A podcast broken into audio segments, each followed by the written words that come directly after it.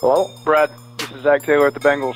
Oh, Zach Taylor, how's it going? I'm doing great, man. You want to come be a Bengal? Oh, absolutely. All right, we're going to draft you right here. Oh, yes, sir. Appreciate that. You're up in Columbus right now? Yeah, I'm up in Columbus.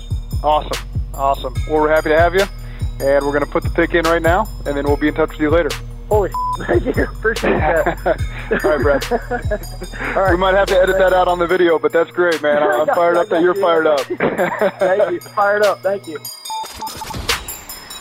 Cofield and Company N F L Insider Miles Simmons from Pro Football Talk joins us now. Yeah, that was a weird one. Zach Taylor, the coach of the Bengals, calling up a punter that they drafted in the sixth round, Brad Robbins, and I think at the beginning of the call, Robbins is like, uh, this isn't real.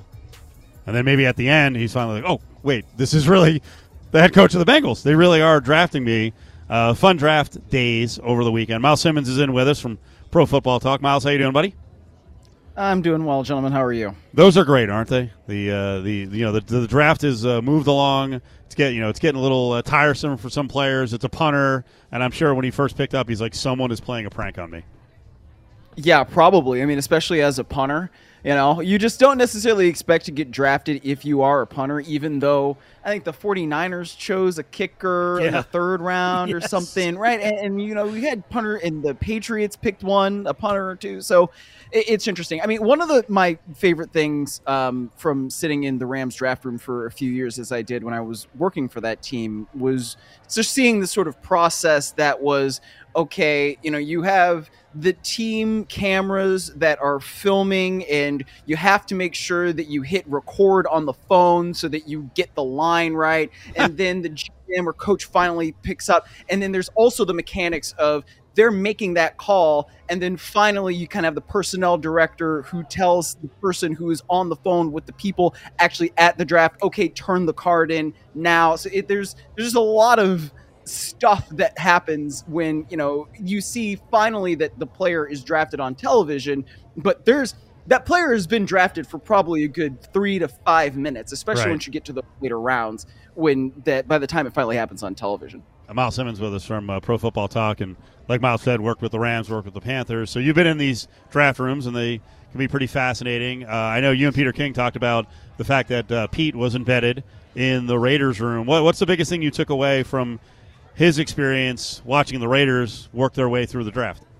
Yeah, I, I think it was all who they weren't considering um, with that top pick at number seven. And, you know, it, Peter's talking about how they had some conversations, maybe oh, moving up, moving back. But really, they had a group of four players that they wanted, and that's why they wanted three quarterbacks to go before them. And so basically what that says to me is, A, they did not really consider a quarterback with that seventh overall pick for whatever reason. They just didn't feel like that was the direction that they wanted to go in.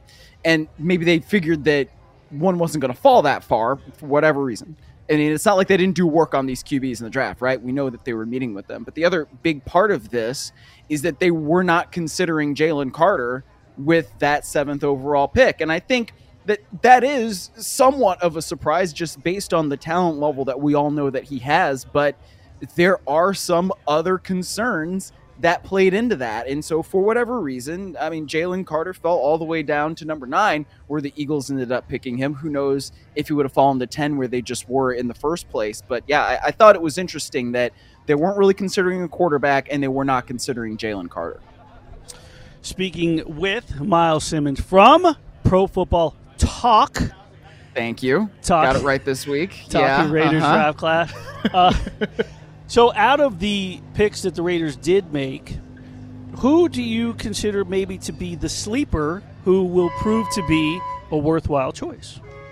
Oh, that's a good question, Willie. I mean, I, I think, you know, when you're looking at the top two, those are the guys that you have to say, all right, Tyree Wilson is somebody that they really believe in. Obviously, you don't pick him at seven if you don't think that, and they need to get after the quarterback. And that's something that you have to be able to do really in any division, but especially in a division with Patrick Mahomes and Justin Herbert. And we'll see if Russell Wilson or Jarrett Stidham ends up being the quarterback um, when the Raiders play them, the Broncos, the the, top, the couple of times. I mean, I like the pick of Michael Mayer um, out of Notre Dame. I mean, I, I think that you need a tight end that can become that number one guy, you know, because you have uh, shipped off Darren Waller to the New York Giants. But, I mean, look, Aiden O'Connell is somebody that you look at and you say, well, if you draft a guy in the fourth round and he's a quarterback and you want to develop somebody, we saw what Josh McDaniels was able to do with a few years with Jarrett Stidham, right? And he right. came in and he gave the number one defense in the league and the San Francisco forty-niners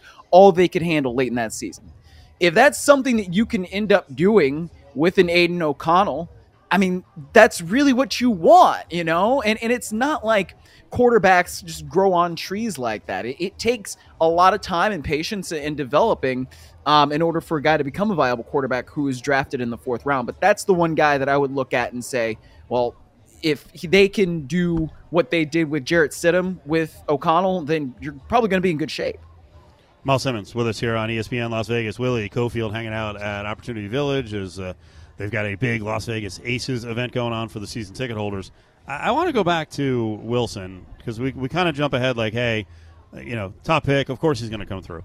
Adam Hill was really strong on this yesterday. I'm going to play a comment for you from Adam on the injury front. There were plenty of organizations around the N F L who were like, Tyree Wilson is not worth a top ten pick. We don't know when he's going to play or how much he's going to play. Fire this. There's a, a metric called S A C S E R. It's, you know, it's an abbreviation for something. It's complicated, but I'll just tell you it's pretty solid in terms of projecting who on the edge is going to play well at the next level.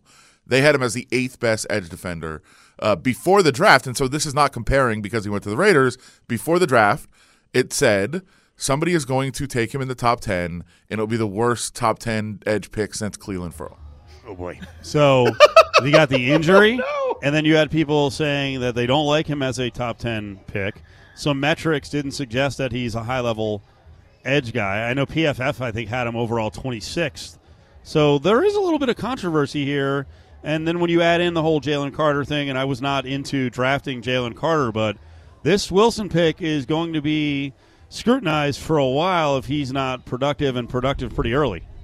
Well, yeah, but, I mean, it's the same thing with all first-round picks, right? I mean, we're we're talking about um, a, a guy that went seventh overall. It's not like he was picked in the twenties. So there's always going to be some sort of scrutiny there. And they're just like there was scrutiny when they overdrafted Clelin Ferrell and picked him fourth overall. I mean, like that, his rookie year was difficult for him. I mean, for a number of reasons, but chief among them was when you are drafted that high, there is an expectation level. And I think, you know, the fact that they had three first round picks that year. And it, of course, the um, deadline for fifth year options on that twenty nineteen draft class was today or no, excuse me, twenty twenty draft class. So I'm thinking of it, but you know what I'm saying? They, they, they had three first round picks. They declined the options, the fifth year options on all three of those guys because they weren't very good. And then you have Josh Jacobs, who ends up going off this year. But none of, I mean, Jonathan Abram, eh, and then Clelin Ferrell, eh, right? So, look, I, I think whenever you're drafted that high, there is some inherent pressure. Now, it's up to the Raiders, that coaching staff, Patrick Graham, to put him in the right positions to be the best he can be. And if he doesn't end up being that good, then people get fired, right? That that's just kind of the way the N F L works. So, I mean, I, I don't know. That, that's interesting, though. I, I hadn't heard that stat that Adam brought up. Are you with uh, other folks who think that the Eagles just absolutely hit home run after home run the last couple of years? Well, I mean, the results would say yes, at least so far. Um, but it's not like they got that much out of Um, that rookie class, especially those rookie defenders last year, um, if you're talking about those Georgia Bulldogs. But yeah, I think it's easy to like when you see a successful team is drafting players from another successful team, right? I mean, the twenty twenty-one Georgia defense was awesome. twenty twenty-two Georgia defense was awesome. It makes sense if you are a pro team to draft players um, from well, that system. Let me jump in for a second. When the Raiders did it repeatedly with Alabama and Clemson players, they well, got Clemson. mocked. Yeah, because the Raiders stunk. It's easy to praise it when you just made it to the Super Bowl and somehow you still have a top ten pick, right? I mean, that that's kind of what we're doing. I, though, I, I, like you, Steve, I mean, I wasn't necessarily all in on drafting somebody like Jalen Carter that high. And part of the reason, and this is interesting to me, is that the Georgia coaches were really not as high as they were with uh, Nolan Smith, um, for instance, as they were with Jalen Carter, right? Just you go look at some of the tweets like from Kirby Smart after both of those guys got drafted. And you can see just a clear, it's, it's a difference in tone as to the way Kirby Smart addressed one versus the other. And, you know, we reported at Pro Football Talk that kind of on the way out the door, the, the Georgia coaches did not necessarily have that much positive to say um, about Jalen Carter. And when something like that happens, that is a red flag. Now, going to the Eagles, I think, for Jalen Carter is a good thing, right? I mean, what better situation can you be in for a young defensive tackle than to be in the shadow of Fletcher Cox, right? I mean, that's awesome. That's somebody that you can absolutely learn from. And if I am Jalen Carter, the minute I get to the uh, Eagles facility for the first time, I'm pulling up next to Fletcher Cox and I'm going to be his shadow. I, that's a team with good veteran leadership. Maybe they'll be able to get him on the right path. But I, I can understand trepidation um, with wanting to go for a guy like Jalen Carter. I can.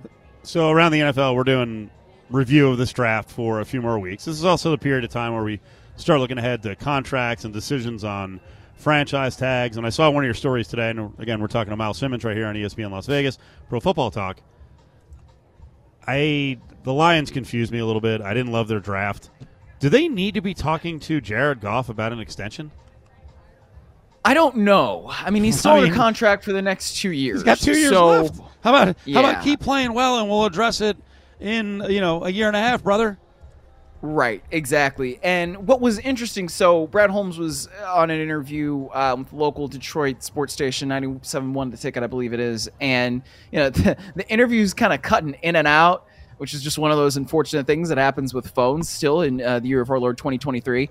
But I, I kind of picked up that story off of some of the beat writers who were tweeting about it. I went and I listened to the whole interview. And at one point, the, the, the phone kind of cut off where he said, oh, there have been discussions, and it sounded like he was just pausing, but I ended up getting a note from uh Detroit Lions P R that's, hey, actually he used the word internal discussions there, so please correct that. And I'm like, okay, yeah, that's actually something that needs to be corrected. And so I don't know if internal discussions means that they really want to start getting something done. Goff's cap hits are in the mid thirties for the next couple of years. Very reasonable for a quarterback, especially a quarterback of his caliber, who is kind of that middle tier quarterback. Um, so I would agree, Steve. I don't know that they really need to be talking about that externally, like with Goff's representation right now. Let's see what happens during this season and after this season. And, you know, in the year before Uh, his deal is up, then I think that would make more sense. Yeah, the mission now is to try to get Hendon Hooker ready. If he can play, then you turn back the earnings clock. If he can be at least the same level as Goff, which Goff is, he's he's resurrected his career. He's he's rebounded, but uh, that's yes. what I'd be concentrating on. And I also understand from Goff's side, hey, you know what? I want more big money. So um, let me let me go in a different direction here. I, I don't. Brian Gutekunst is a weird guy. Uh, he's the G M, and, and and obviously Rodgers did not like him.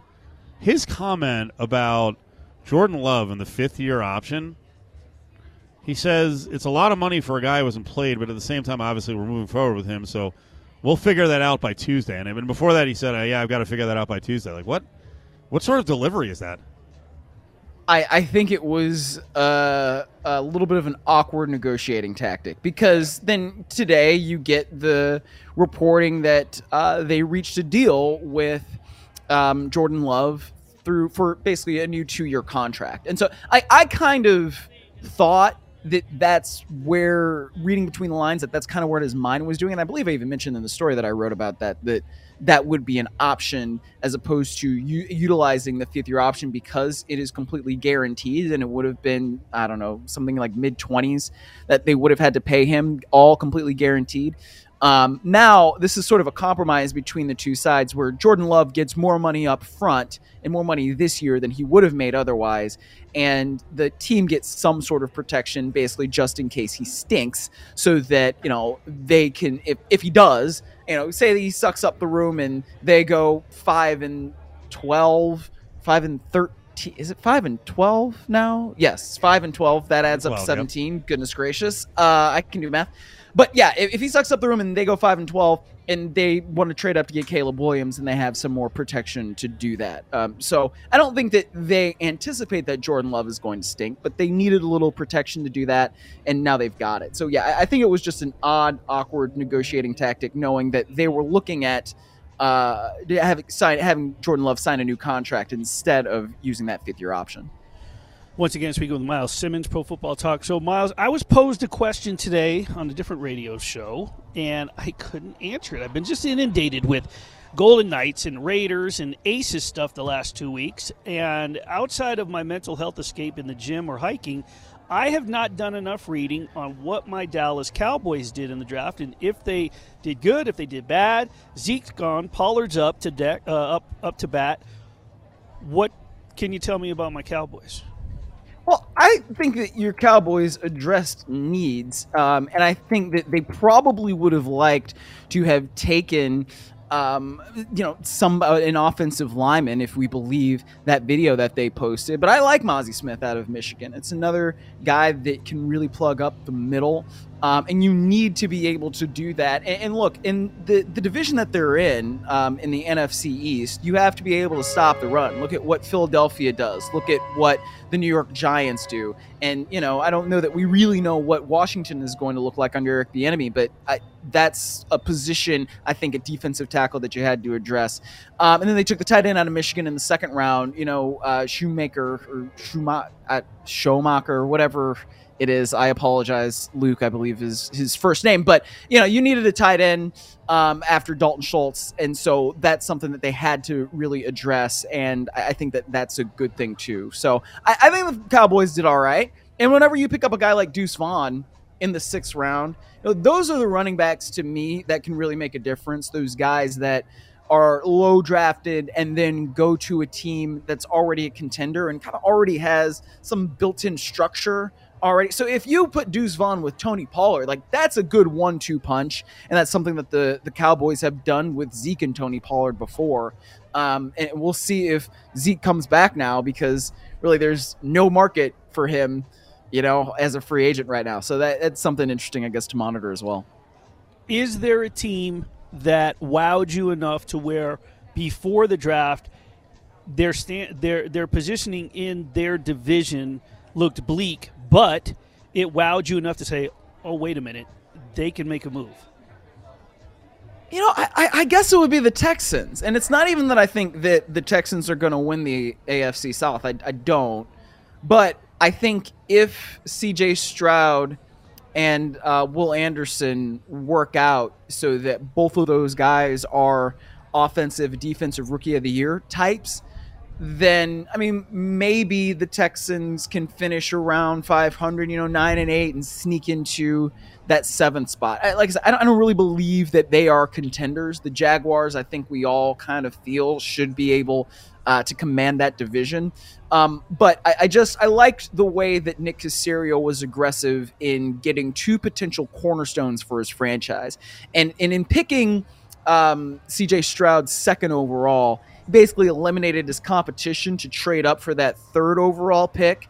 And then you're able to get Will Anderson too, the best edge player in the draft, if you believe whatever metrics you believe. Um, so those things to me, when you have a quarterback and a big edge rusher, that can really change the course of your franchise. So I, I like the way that Caserio did that. And who knows, maybe it does set the Texans on the right path. Miles, great job.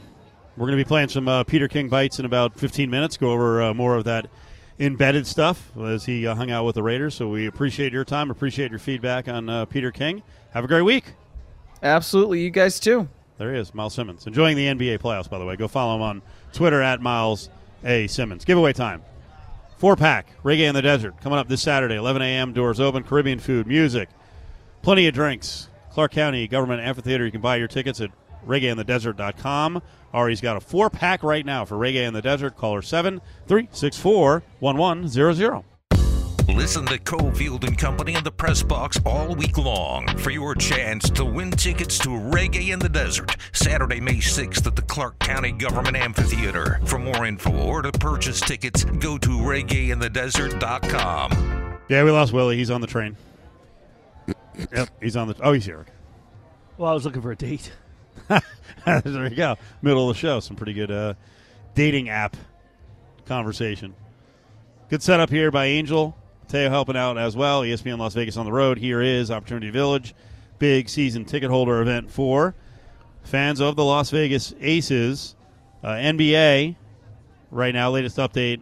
Boy, it's weird the way the playoffs are unfolding, and it's kind of happened the last couple of years, so I guess we should be used to it with the injuries and kind of that whole war of attrition. And now the Sixer storyline is, is Embiid going to play or not? Because it sounds like he's got a pretty serious injury, or are they playing games, and this is a smokescreen, and he just needed a couple games off. Um, Jimmy Butler ruled out of tonight's game, right? Hey, he's not playing. Uh, and right now the Heat on the road, right? They're they're one oh in hand, and I'm guessing the rationale was, hey, we're in good shape now. Jimmy, take a rest. They're up eight. They're up yeah. forty-six thirty-eight with three minutes left in the half. What a friggin' disaster for the Knicks if they can't hold serve on one game at home and the Heat are missing their best player. It's been the storyline across the board. When a player, when a team is missing their best player, they seem to play their best basketball as we're seeing them come together collectively, somebody stepping up. It's where we're seeing the depth come to play. But can you do that for an entire series? It's no, sort of, it's sort no, of the, uh, you no. know, we, we talked um, often in years past about betting football games, you know, rally for one game. Right. Behind the back of quarterback. Everyone's, you know, much more focused. Hey, we don't have our guy. We all got to step up. Can you do that and win a series? Can the Sixers win a series? No, and I don't, you know, I, from what I understand, it's more than just a sprained ankle. Um, the, it, they had said that it had gotten as big as a golf ball. It had really blown up. I mean, you see that during a game, Steve. They take the shoe off, and it immediately. That's why they try to. They always leave it on. They always tell somebody, "Don't, don't take it off. Don't take it off. Leave it compressed." But apparently, it's it's a pretty bad sprained ankle, and it's blown up. Um, but I, you know, can I throw this in here too? When we talk about the N B A, and sometimes people question toughness and durability. You do realize in the, the history of the National Basketball Association, the guys who get hurt the most often are the bigs. Well, yeah, I mean, I'm stating the obvious. They're massive human beings. Generally, they're going to have knee and ankle and foot issues. And, you know, while Joel, Joel Embiid is, you know, he's trying, he's also a dude who's seven foot and near three hundred pounds. Um, you know, go back and look at some of the greatest big men in history. A lot of them fought injuries, and that's why the ones who didn't, who were Iron Men, are the greatest ever.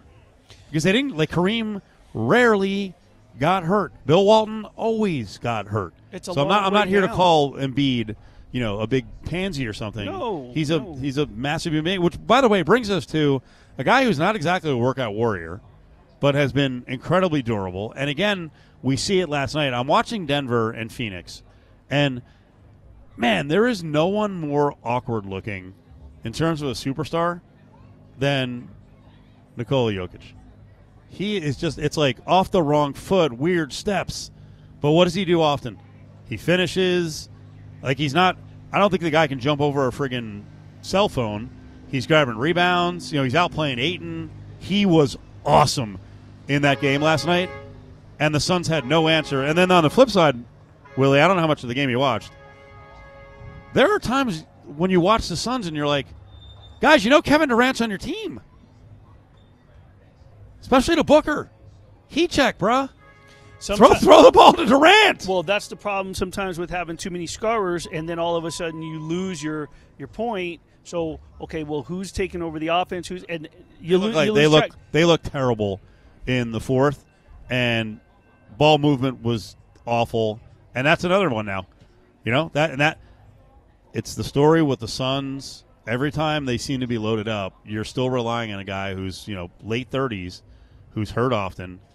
I mean, did that, you know, we're not doctors. That, well, did that groin look to you like Chris Paul's going to be one hundred percent ever again in this series? No, but here's the thing is it's a bad injury, and we get it, but we talked about this last week when we were at the B B B C. They're playing what's been the most consistent basketball team in the N B A this entire season, but there's no flash. There's no pizzazz. There's no off-court drama to bring headlines. They've just quietly been getting it done, and they've been more consistent. The Eastern Conference has been, you've seen the storylines up and down, Milwaukee, Philadelphia, Boston, Brooklyn with all their issues, but there's been different number ones. Denver's been atop the entire time. So they're also up against it, against what's been the most consistent team. So it's going to be tough to overcome. Cofield and Company will be right back. Keep it here on E S P N Las Vegas, eleven hundred A M and one hundred point nine F M. Get your Aces tickets. Individual tickets are on sale now. aces dot w n b a dot com. We're out of the big Aces season ticket holder event here at Opportunity Village. The, uh, the train is making the rounds around the Magical Forest. So, pretty cool angle. Peter King got to hang with the Raiders during the draft weekend. Gave some pretty good insight. Uh, we got a couple of clips from the conversation he had for about twenty minutes this morning on our sister station, Raider Nation Radio nine twenty. Um, here he is talking about kind of how the board worked out in that first round, as uh, they had pinpointed four players and were just hoping there was a run early on quarterbacks. The Raiders really didn't love these quarterbacks this year. Just signed Jimmy Garoppolo. We're never going to take a quarterback. What happened in this case is that the Raiders had four guys.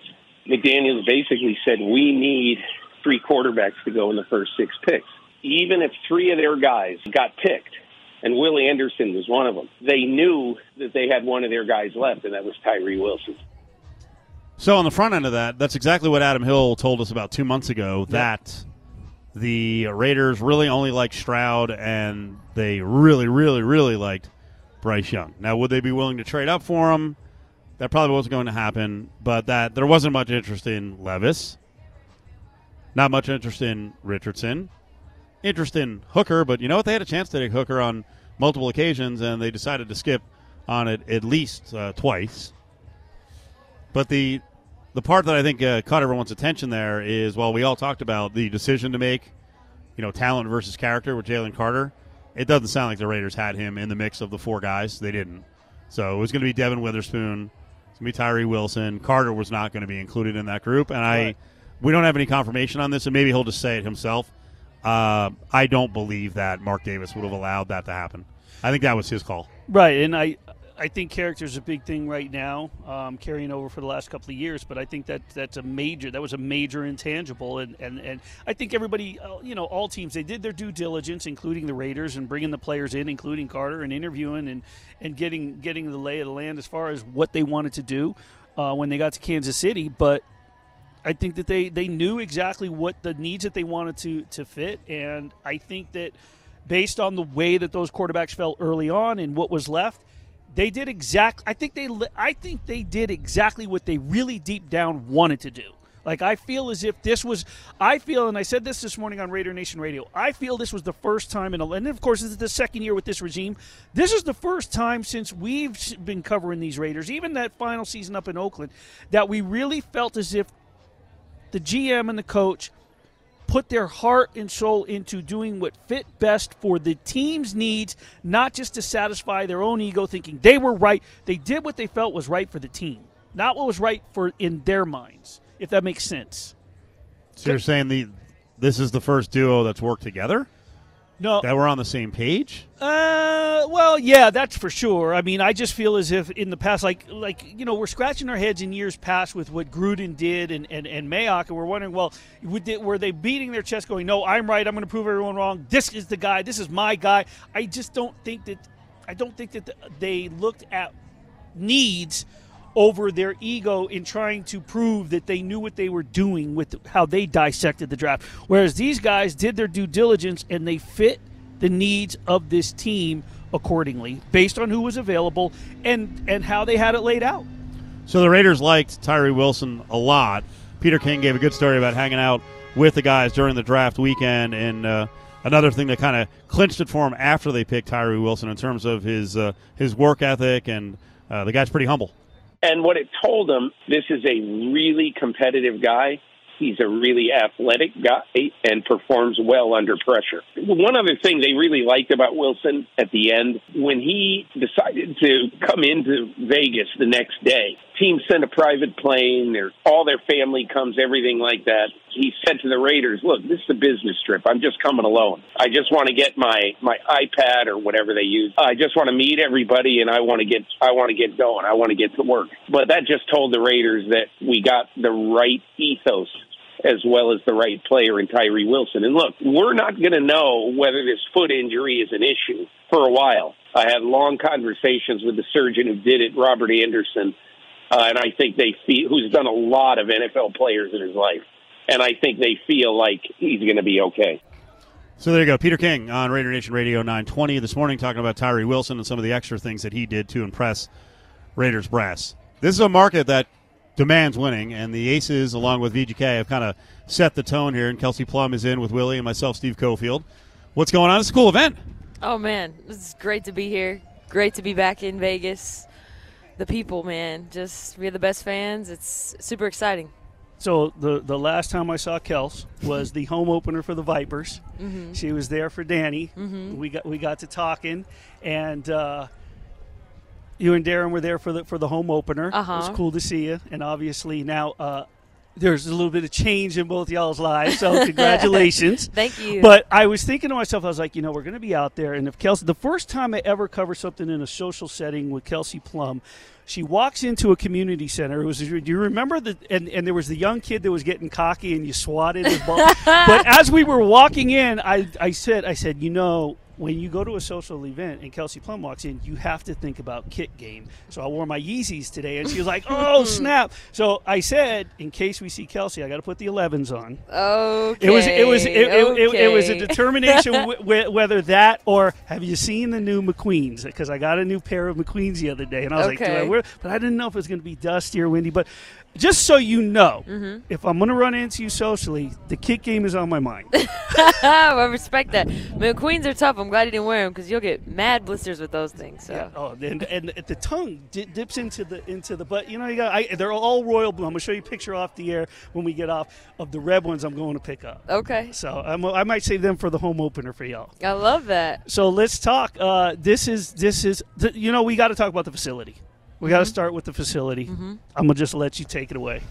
I mean, I don't know. I don't know. There's much to say here. I mean, it's absolutely gorgeous. Uh, you know, it's just a testament to Mark Davis and his investment in us. And, you know, as you can see, you know, we've obviously been on this journey and just been continuing to grow. And when you invest in women, it pays off. And you can see, I mean, it's absolutely beautiful. And, you know, we're we're like the privileged children of the W N B A right now, you know? Everyone, everyone's looking at us, and not that they even had more reasons to be pissed, but they're definitely pissed now. Right, but at the same token, they should be appreciative, Kels, because here's the thing. Mark Davis has been out front since he bought this team in yeah. terms of what needs to be done, chartered flights, treating ladies first class, right? So as he is setting standards, it should send a message to other organizations. Don't be pissed. Hey, follow their lead. You know, I agree, and he set the tone. I think you see other franchises doing similar things, you know, Josiah in New York and, you know, Phoenix, I think, has always been, you know, with new, uh, you know, ownership and leadership there on the men's side and obviously on the women's side. Um, I th- there's a lot of great things brewing in our league, um, but it's it's about having the league being held accountable um, for the entirety, you know. We don't, we don't want to sit and not allow everyone Uh, the same opportunities, but you got there's people on the bottom that we got to continue to you know move up. So, but it's, it's you're right. I mean, I feel like it's kind of a, you know, we're growing, we're taking steps. There's a train out here. I didn't even know this. I, I, I was like, what is that sound? And then all of a sudden, there's a train right here. I even lost my concentration. That's awesome. Wow. Speaking of W N B A champ, All-Star M V P Kelsey Plum. So a lot of movement in the W N B A in the offseason. Of course, the Liberty stacking up. Y'all bring in Candace Parker. Um, Phoenix Mercury gets B G back. How excited are you for the league in terms of how how much? Like, there's no, there hasn't been necessarily trash talk yet, but in terms of like everybody ramping up, hey, w- Aces have a target on their back, and everybody getting ready to sort of get into competition mode. I mean, we're excited. I mean, Candace Parker's on our team. Uh, it's one of the greatest players to ever play. You know, so adding her to our roster, Alicia Clark, I think will be really big for us too. That's someone that people don't talk about enough, but she's going to help us tremendously. I mean, honestly, we're not really focused about anyone else but ourselves in a good way. You know, when we take care of business and we're as good as we can be, everything else will will flow. Uh, the person that I'm looking forward to seeing the most, and I was excited to see her as a rookie last year, but she had a phenomenal year with Athletes Unlimited, is Kirsten Bell. Mm-hmm. um, I cannot wait to see what how she, that transpires, because as you know, I was covering the Athletes Unlimited, and when the, the teams that came to visit the Aces last year, I was doing spot stories. Right. The big thing that I was hearing about Lexi Brown, Dejanay Carrington, Odyssey Sims was how Athletes Unlimited brought their confidence level out. I know it's only been a couple of days, but K B.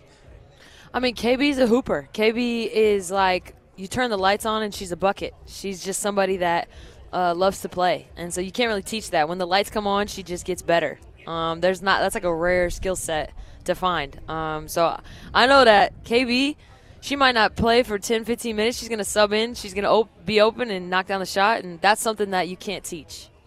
Well, get your season tickets. Get to see the Las Vegas Aces. Right now they're leading the W N B A with fifty-two hundred seats.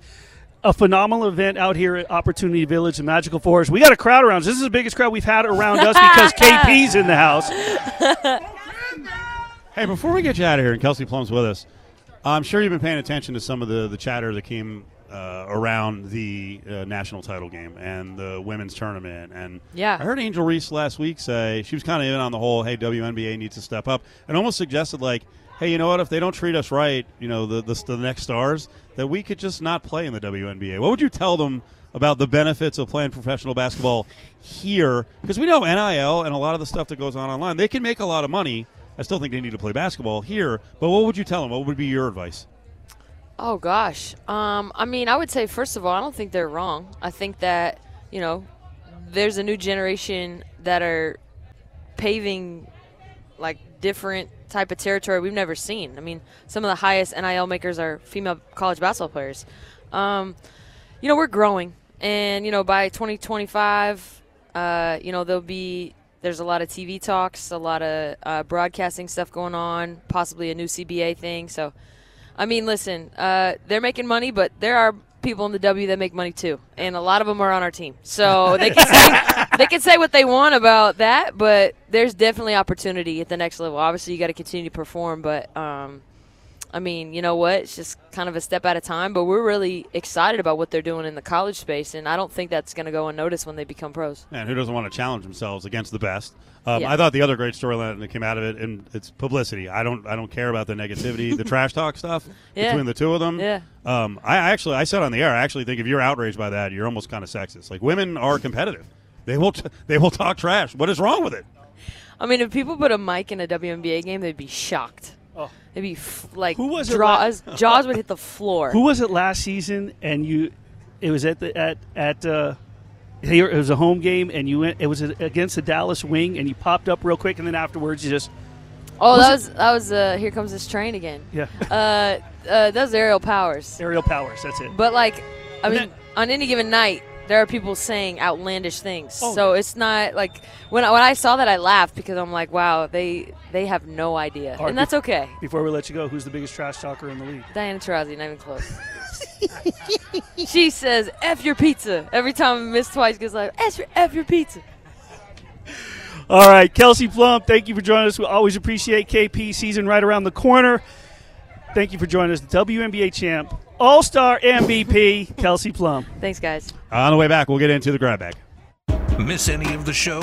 We've got you covered. Head to L V Sports Network dot com and go to podcasts to listen to all of your favorite L V Sports Network shows anytime from any place. Stick your hand in there, Dave. All right, folks still pouring in. Don't mean to make it sound matter of fact. It's pretty impressive. Uh, nice crowd is showing up here for the Aces season ticket holder event at Opportunity Village, one of the legendary places here in town, a tremendous charity. So when you get a chance, when this facility is back open for the holidays, make sure you come out and check out the Magical Forest. And as you can tell, um, they do host events, you know, during the off season. It's pretty cool. It is really cool. I didn't realize that they – I knew that they didn't take a lot of it down because it's so much – I mean, the, the, the Christmas setup. But I didn't realize that they hosted events. I guess you could host your corporate party here. I will have to find a way to get us out here. Uh, hopefully we'll have decent weather in December. We got to be out here for a day in December. With hot cocoa. Okay, with hot cocoa, sure. Do you remember the day that you and Big Mac and Adam were frigid? It was cold. In front of the Golden Knights? I wasn't yep. anywhere part of the you. I, I wasn't actually. Isn't that nuts? I wasn't even welcome on the show or anywhere near you guys. That was that must have been a but regular. That must have been a regular season game. It was. I was in like driving February in. Or something, yeah, I was driving into to, to from and and all I heard was all you guys. Basically, I could hear the teeth chattering between talks, and I stopped at a Starbucks and grabbed a bunch of hot cocos and dropped them off. Were you on the? Yeah. That was awesome. I appreciate that. Looking right. back on it, I think I. Appreciate That's when it you that were day. still you were still kind of a grumposaurus I with kinda, me. I kind of scoffed at you. You still looked down on me. That's not true. Yeah, it's not true. I was going to say something that sounded really obnoxious, but I refrained from saying it. Like, like I always thought you had great potential, Willie. That's a compliment. You were wrong. I actually, I, I think there are dozens of people we could have on Cofield and Company as regulars who who can all be good radio people, but. But we do have some restrictions. But I'm glad you're part of the mix now, and you've been for a while. And you were joking earlier about uh, if you're still here in December, uh, you know, if I'm around, then you'll still be here. But, yeah, Kelsey Plum just stopped by the set, and awesome. You can see the crowd building behind her. Yeah. And it's, it's funny, um, and we see it with the Raiders. You see it with Vegas Golden Knights. We get desensitized to it because we're lucky enough to be out covering all these things, and we're in press conferences, and we're just a few feet away from all these stars of – Uh, major league and professional sports in Vegas, but you when you see fans get a chance to meet and greets like this, it really is cool. And there's a ton of kids out here. Yep. You know, the parents are fired up because their kids are happy. So, well, really, really nice event they put together. And you mentioned it to K P about winning teams and, and sort of to grow the affection with, from the the town. But I think beyond that, with the Aces and the Golden Knights, we talked about it earlier with Marty Cordova, was is the organic build of fans. Yeah. And I think that's I important. I was there with both at the them. beginning when there yeah. were only, yeah. you know, fifteen hundred people at an Aces game, and now you're, it's going to be a tough ticket to get this year. Yeah, and I don't think that a lot of people st- – I don't think people – associate the Aces with San Antonio anymore. Maybe in San Antonio they root for the Aces, but Las Vegas, this is their team. So we were playing some cuts from a good Raider Nation Radio nine twenty conversation. That's one of our sister stations. Peter King was on. Uh, Pete was embedded for much of the weekend with the Raiders during their draft, and he got to see the war room. And um, I, I thought this was a weird part of the story. I want to see what your reaction is because I'm I'm very cynical at times. And you, you're around Ziegler more than I have been. Uh, King started to tell a story about he, he's walking near Dave Ziegler, the G M of the Raiders, and Ziegler stops at a, a big photo of Al Davis. Ziegler that afternoon passed big, huge portrait. There's a picture of it in my column of Al Davis right outside the draft room. When Ziegler was passing it, he put his hand on it, and he patted it, and he just stopped for a minute. I pass this, and I get goosebumps. He said, I understand what the job is. He, he said, I think we're both able to make decisions without worrying about the public perception of those decisions. So the second part was he admired Al Davis. Al, Al Davis did what Al Davis was going to do, mm-hmm. right? He trusted his his judgment on players, and he was going to draft who he wanted to draft, and, and Ziegler says he's confident in, in doing that. Um, I'm glad to hear that he understands, you know, what he's facing here and, and – the legacy. Does that get a little too cheesy for you? No, it does not. Like, do you feel that vibe around the Raiders? I just feel that vibe in general with organizations, you know, where there, there's got to be, I would imagine with every organization, there's there's a there's a figure. But in terms of iconic for the actual league or sport or whatever, like, for instance, I feel that a lot of people should appreciate the Jerry Tarkanian statue in front of the Thomas and Mack Center. I don't know, am I going by and touching the bald head or, or or or the towel that he's chewing on, but it's the same respect. Like, when Kevin Kruger goes to work and he sees that statue, he's got to understand, especially with who his father is, who, you know, in some respect is a legend, right? As a co- I mean, he was a su- successful coach. So in the same respect, the the the Al Davis is an icon to not just the Raider organization, but to the N F L, just like Jerry Tarkanian was to college basketball. So I, I, I'm, I don't think it's cheesy at all. In the bag? Stick your hand in there, Dave. So that said, we don't have to be serious all the time. Does there have to be a certain level of respect when you're in sports, the way you operate, the way you run a college football program? I know you saw the story with Deion Sanders saying that he's ashamed of the N F L after drafting only one H B C U player. Wait, so this is the same Deion Sanders who's worried about the N F L and the respect that's being shown to the H B C U, who called players from his Colorado program going into the transfer portal used furniture. How do you mesh the two? Wait, so we're going to be respectful sometimes, but we're going to act like a clown at others well, because you're trying to play for the crowd or play for a radio show? Yeah, I think, he, you know, sour grapes in, in, in one respect and, you know, playing it up on the other. I mean, it's where he got his coaching start. So, and that's the way he operated as a player. So some people are going to be attracted Boisterous. to that. Yeah, some people are, parents are going to be attracted to that. Some players, they've landed a you know a few more Power Five transfers. Um, they've also had a few guys that didn't sound like he talked too much and kind of just ruled them out automatically, Willie, because they were the one and eleven guys yeah. who actually landed at Power Five programs, much better programs in Colorado. So I'm fascinated to see what happens here over the next couple weeks. Thank you so much to the Aces and Opportunity Village for hosting the show, and uh, our big boss Natalie for hooking us up with a setup here. Mateo, great job setting up. Angel as well. Check out the archives of the show at L V Sports Network dot com.